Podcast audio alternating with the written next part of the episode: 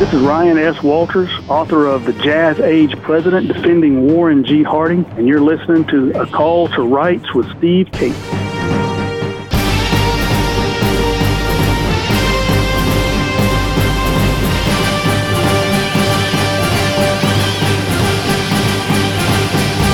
And welcome back, ladies and gentlemen, to the Call to Rights radio show. For well over 15 years, the Call to Rights radio show has been teaching Americans and people around the world all about our sacred Constitution, our Bill of Rights, our Second Amendment, and so much more.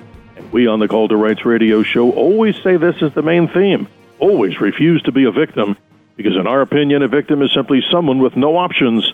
Always fight back legally and responsibly. And today we go down memory lane here as we continue to interview many of the great authors that Regnery Publishers provides us. And today, from the Regnery History line, very special guest and a repeat guest to the Dr. Sky show as we do the other show, Ryan S. Walters. His book on Apollo 1, a great book that every space loving person should read. But today, we go back to a more interesting time in American history, maybe about 100 years ago, the book entitled The Jazz Age President Defending Warren G. Harding. But before we do that, a little brief outline of our very special guest, Ryan Walters as he's here to talk to us, ladies and gentlemen, about this book and the many things that are inside, inside the book. Ryan S. Walters, independent historian, teaches history at Collin College and is the author of Grover Cleveland, The Last Jeffersonian President, and Remember Mississippi, how Chris McDaniel exposed the GOP establishment and started a revolution. He lives in North Texas with his wife Candace. And to set the stage about this book, the headline of this book that we're talking about today should be this the most wrongly maligned president in U.S. history, President Warren G. Harding. With that, Ryan, welcome to the Call to Rights show. How are you today? I'm doing great. Thanks so much for having me back. It's great to be well, here. Well, this is amazing. You write so many wonderful books here, and I just can't wait till the next one that comes down the pike. But this is interesting. You know, I have to admit to this audience and to you, sir, as our guest, I was pretty much one of those believers from when we were in school. That goes to high school and college. The little bit that we learned about American history, sad to say, that I was told pretty much by reading this information and regurgitating back to teachers that President Harding might have been, from what we heard, the most maligned president. No, he was probably the worst president ever. And by some, as you described with this particular book, a quote, complete and dreadful nitwit, end of quote. How wrong is that, according to your research? Well, it's totally wrong, according to my research. And and look, you're not you're not you're not um, an exception. You're you're actually the rule. Most people would would consider him the worst president, and public opinion polls, presidential surveys bear that out. I, and I did a lot of research into the polls, and one I found very interesting where they divided the poll, uh, the the those that they surveyed, they divided them up into conservative and liberal categories, and just to see if there was any uh, change. And both of those categories chose Harding as the worst president. So it's just what people are learning in school. And as you said, you probably don't learn that much about him. And most of the nope. people that are teaching uh, the Roaring Twenties, Harding, Coolidge, in that era, uh, they don't know very much about him. Uh, they're, they're, they didn't. Those that is teaching the classes, they probably didn't know very much about it. So there's a lot of professors that don't know anything about it. It's just wow. become the standard line. Well, Harding was terrible, and then so you just move on down the line.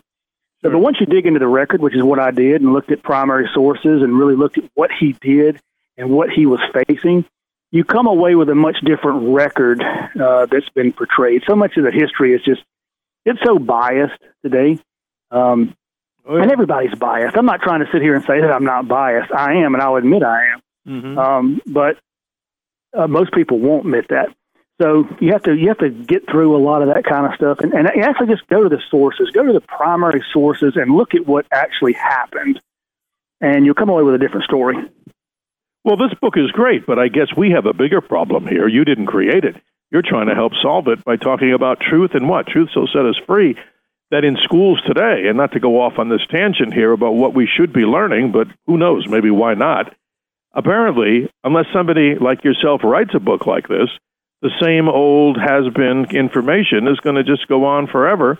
And in today's world, where I think in so many schools, talking to so many parents, that a complete revisionist history education is seemingly coming down the pike. How are we ever going to know anything? That's why I'm glad we have you here today. But I got to start the interview off about this. We're talking about a hundred years ago in America, and it really that doesn't seem like a whole lot of time. But if you do the research, 876,000 hours ago. I know that sounds like a long time in the world, but that really isn't. But let's go back to 1919, a little more than 100 years ago.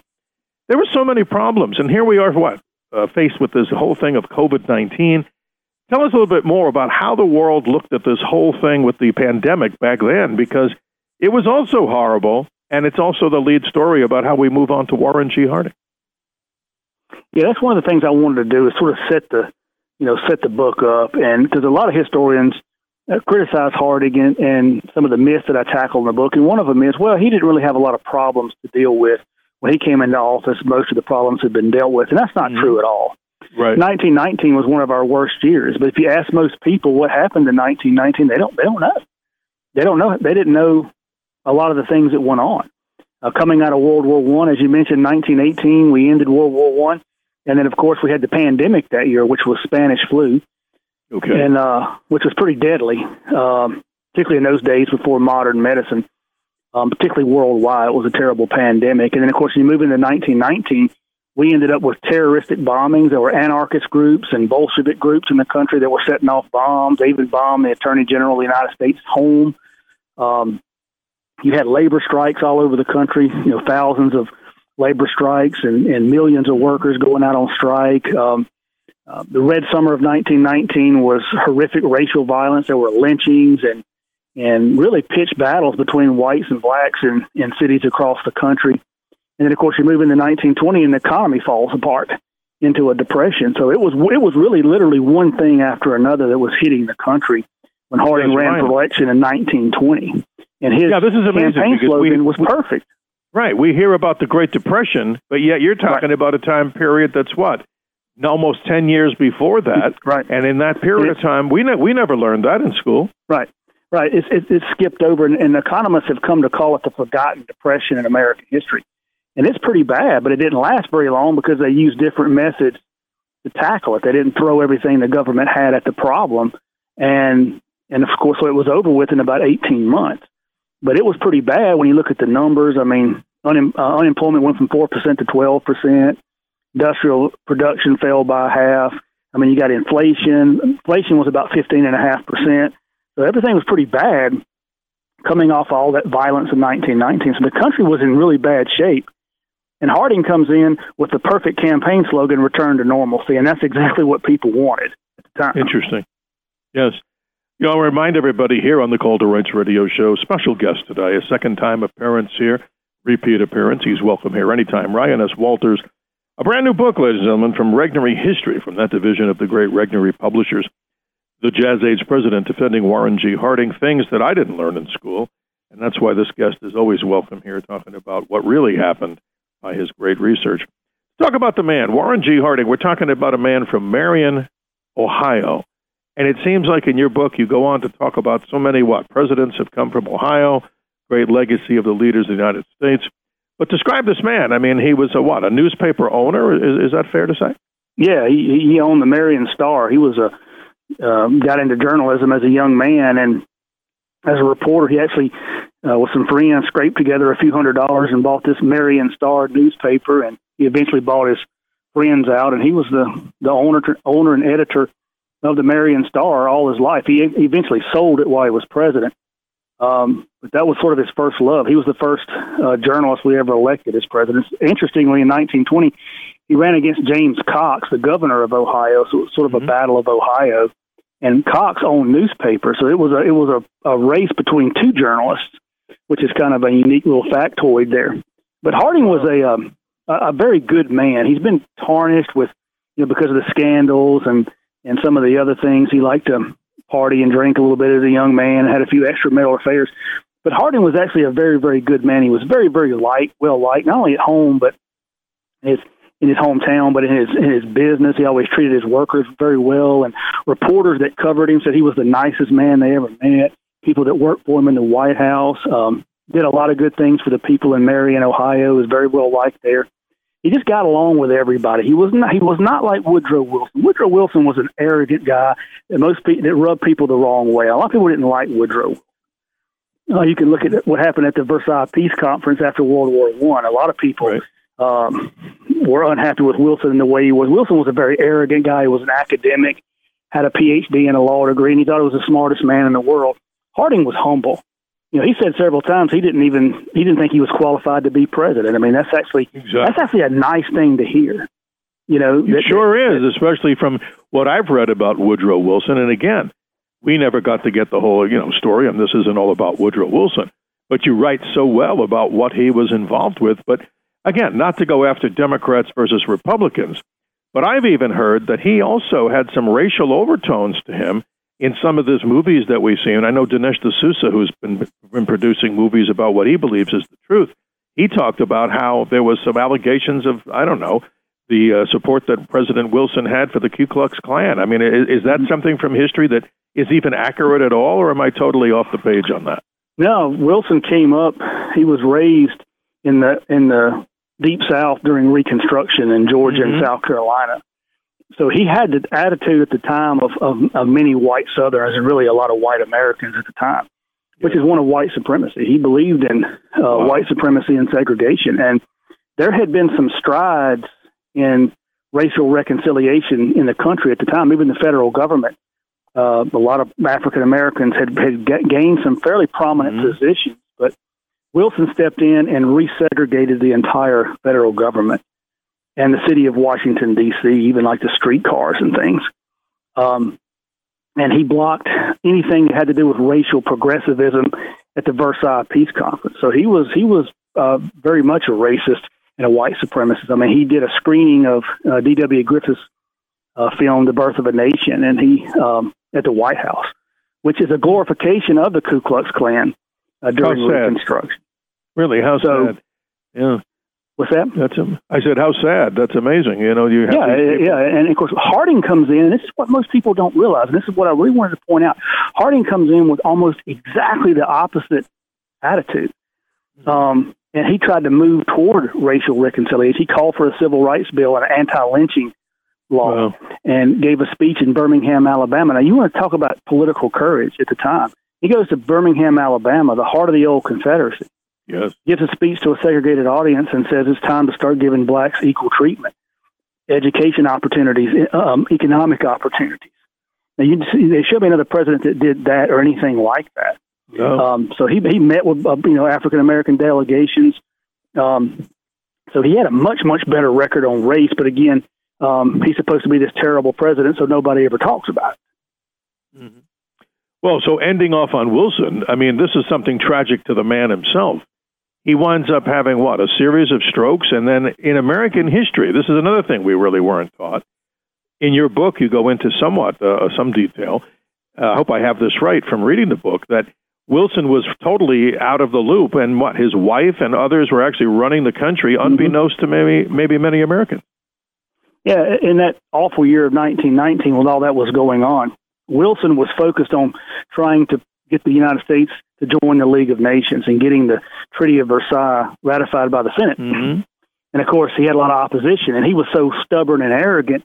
He wouldn't sit down with Republican leaders and try to work out a deal. He his position was no, it's you're gonna you're gonna the Senate's got to take its medicine.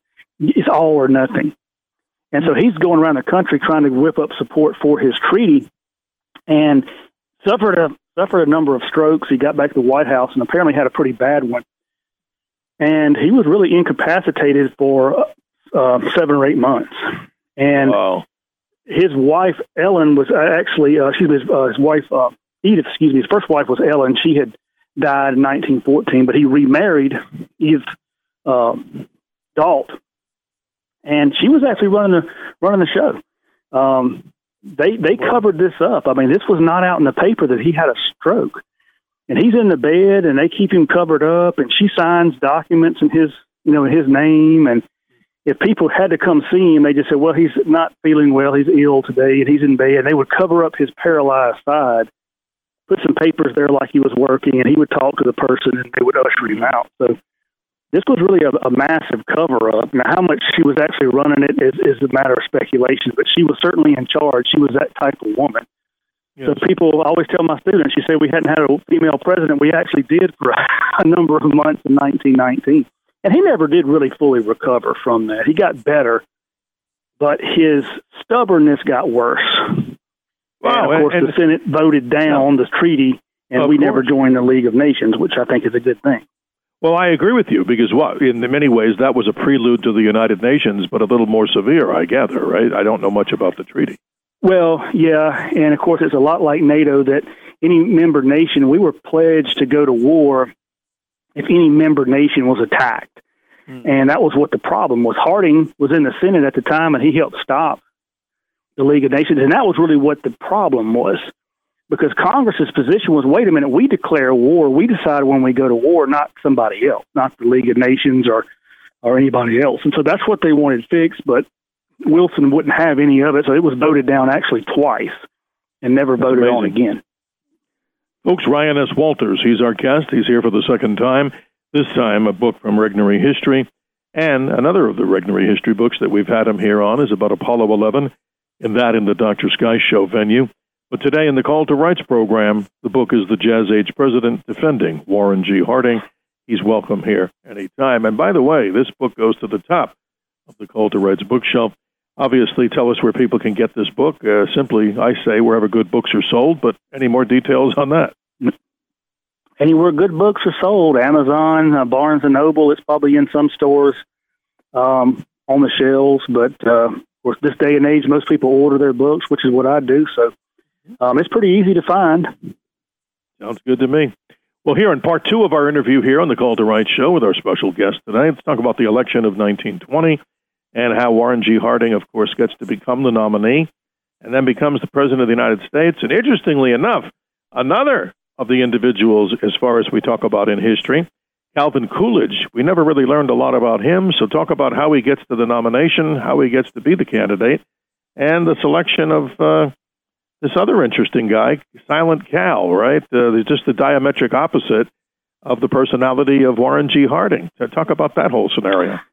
Yeah, one of the myths I like to tackle in the book, and it's it's perpetuated. I've I've, I've heard it a thousand times in classes and things that Warren Harding was not the first choice of the Republican Party, and he was nominated in a smoke-filled room, hotel room in Chicago, by a group of senators who wanted to choose him and have a president that they could control. He was pliable, and he would, you know, he could be led around.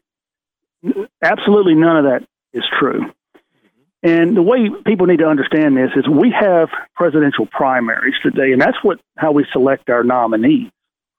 They had primaries in those days, but there wasn't but a handful of them. You still had to run in the convention in the old format. And people say, well, they sat around in a hotel room to, to pick out candidates. That's the way every nominee was chosen.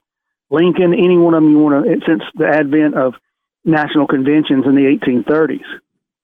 So the problem was the two leading candidates were deadlocked. And so they met in a room and said, We've got to, we can't, if this deadlock continues, this convention could go on for days and weeks, which is not what you want in an election year. So they said, Who's, who's somebody else that this convention might um, turn to, that they might accept? And Harding's name was mentioned. But you have to understand the delegates at the convention are the ones that have to choose the nominee. Right. It's not like these group of senators walked out there and said, "Hey, we want Harding, so everybody not nominate Harding." That's not the way it worked. It took a number of ballots before Harding got to the majority. So mm-hmm.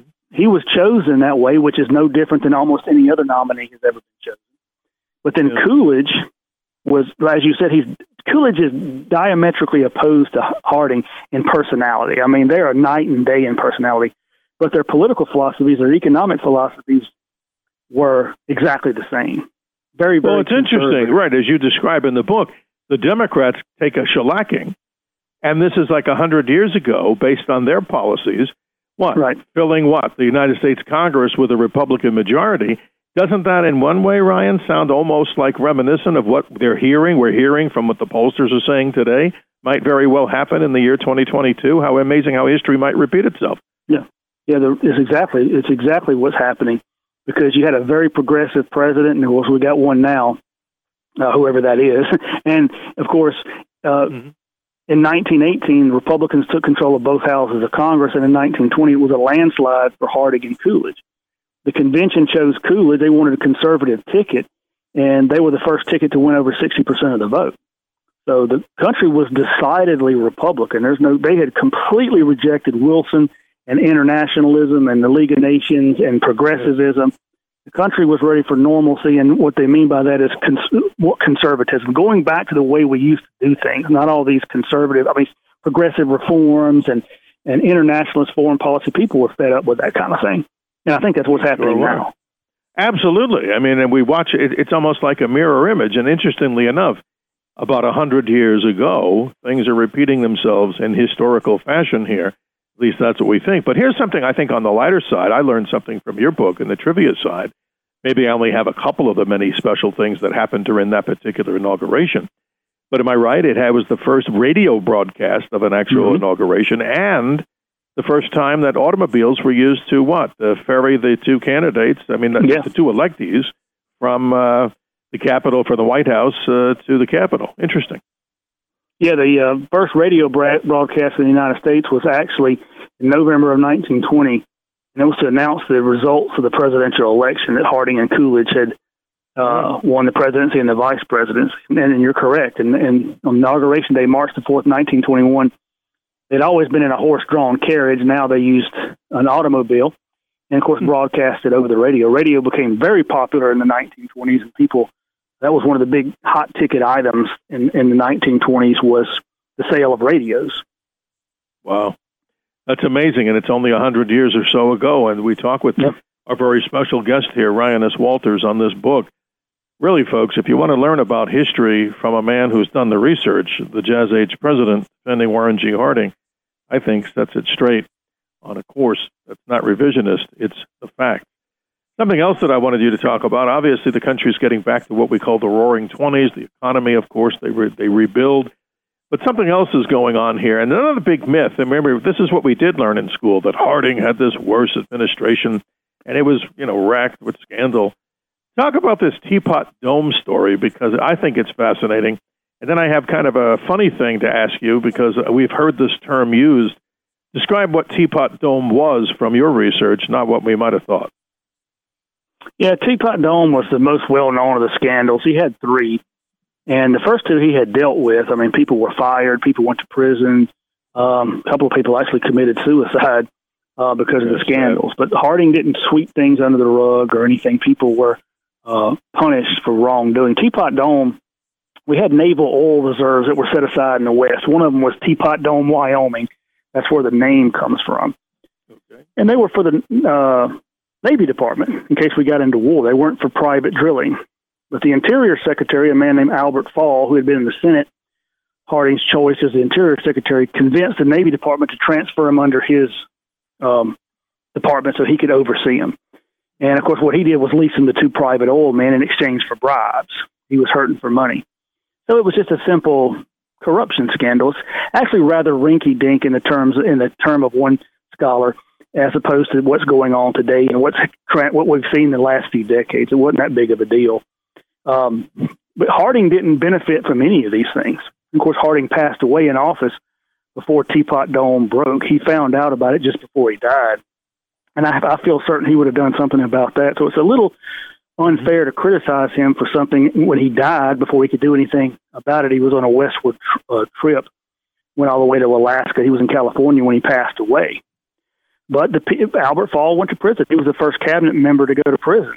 Um, well, I got to ask you this uh, on a lighthearted note here, and I don't mean to be funny, but when we talk about corruption and a sting operation, let's say law enforcement comes into a place and raids the place, and they capture who they think the the big guy is, or somebody else who they intentionally have as the term fall guy. Is that where we get the fall guy comment about the fall guy from this man? Or no? That's interesting. I don't know, but it probably so. I mean, he was the first cabinet officer to fall. yeah, and he was the fall was, guy. Right. Because the two exactly the two oil men didn't get in trouble. The two oil men they didn't do anything to them. It was it was Albert Fall. who, who, so he's the fall guy. The yeah, he was the fall guy. Very interesting. You bring up so many good things here, but I want to ask you in, in almost conclusion here because you know time here, time is of course a precious here, and we appreciate your time, but that's what runs these shows, of course. What's the main theme of what you want to get or message from this book out to everybody who's out there who's not only just interested in history, but those people that are just interested in finding out about human nature? This is interesting. Yeah, and I think it's, I think you have to realize that history is not always what it, the way it's portrayed, and you really have to be careful about when you're reading history who's writing it and what what purpose that they're writing it. And a lot of times the truth is there, but you have to dig to find it. So um, I hope that people can learn about the 1920s. I hope they can learn about Harding, and I hope they learn the fact that again, American history is full of lies, myths, and deceptions. And, you know, get out there and do your own reading and, and research and look into these things. And a lot of times you're going to find out the truth far different than what you've been told. How about that? And that's a very good way almost to end this. But I got to jump in with something here. You write or allude to in your book toward the very end of it, and we'll save the details for people who buy the book. But what I'm trying to find out is here, you're describing all depressions because we realize we had this depression called the Great Depression, 1929, whatever the reason was you write here, and I think I agree with you, that all of these depressions are caused by what? Bad economic policy. And mm-hmm. it's so interesting, almost like a mirror image. Talk about this for a minute about what's happening now when they have inflation and then they start to raise interest rates.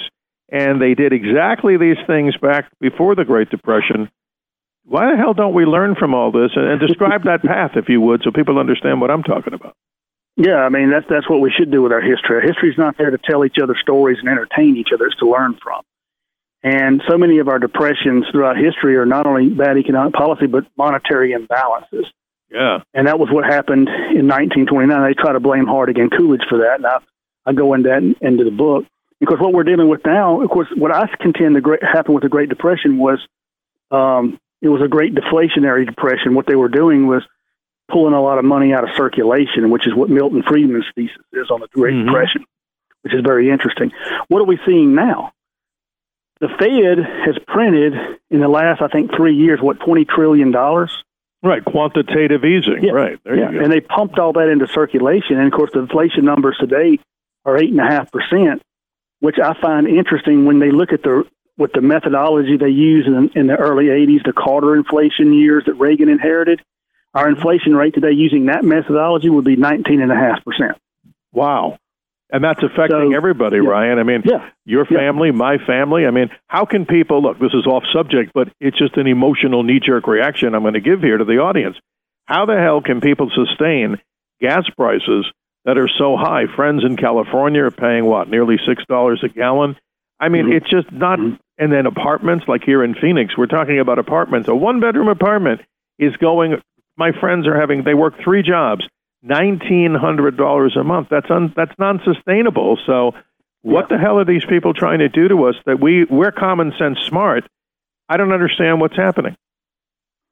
Uh, well, yeah, we've got to we got to squeeze this money when you when you when you when you pump money into circulation like that, particularly mm-hmm. stimulus checks like that. You're just handing people money. Mm-hmm. I mean, this is what this is the price you pay. This this is what happens when you do that. And we've got to go back to sound economic policies. Look at what Harding and Coolidge did. Look at what Reagan did in the 80s.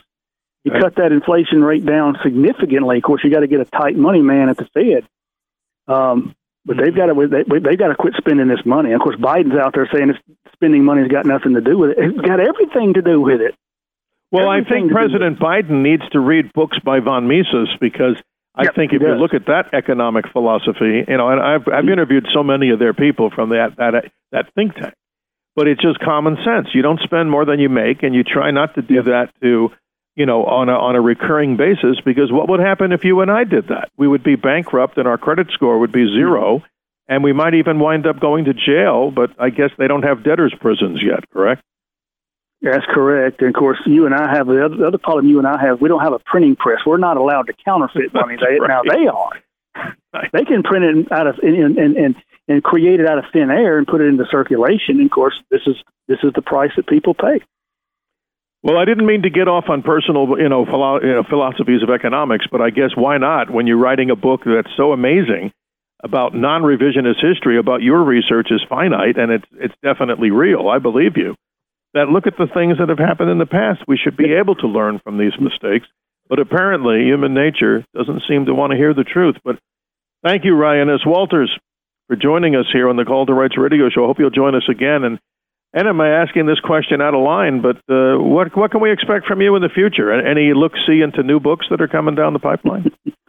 well, I'm working right now on a book on the Vietnam War, so that's sort of a passion of mine. I've been to Vietnam five times and uh, Have you? studied the war a lot. So um, I'm looking at in depth in the Vietnam War. And so maybe next year is the, of course, the 50th anniversary of our agreement to leave Vietnam, mm-hmm. uh, 1973. So hopefully I can get it out next year. I hope I can.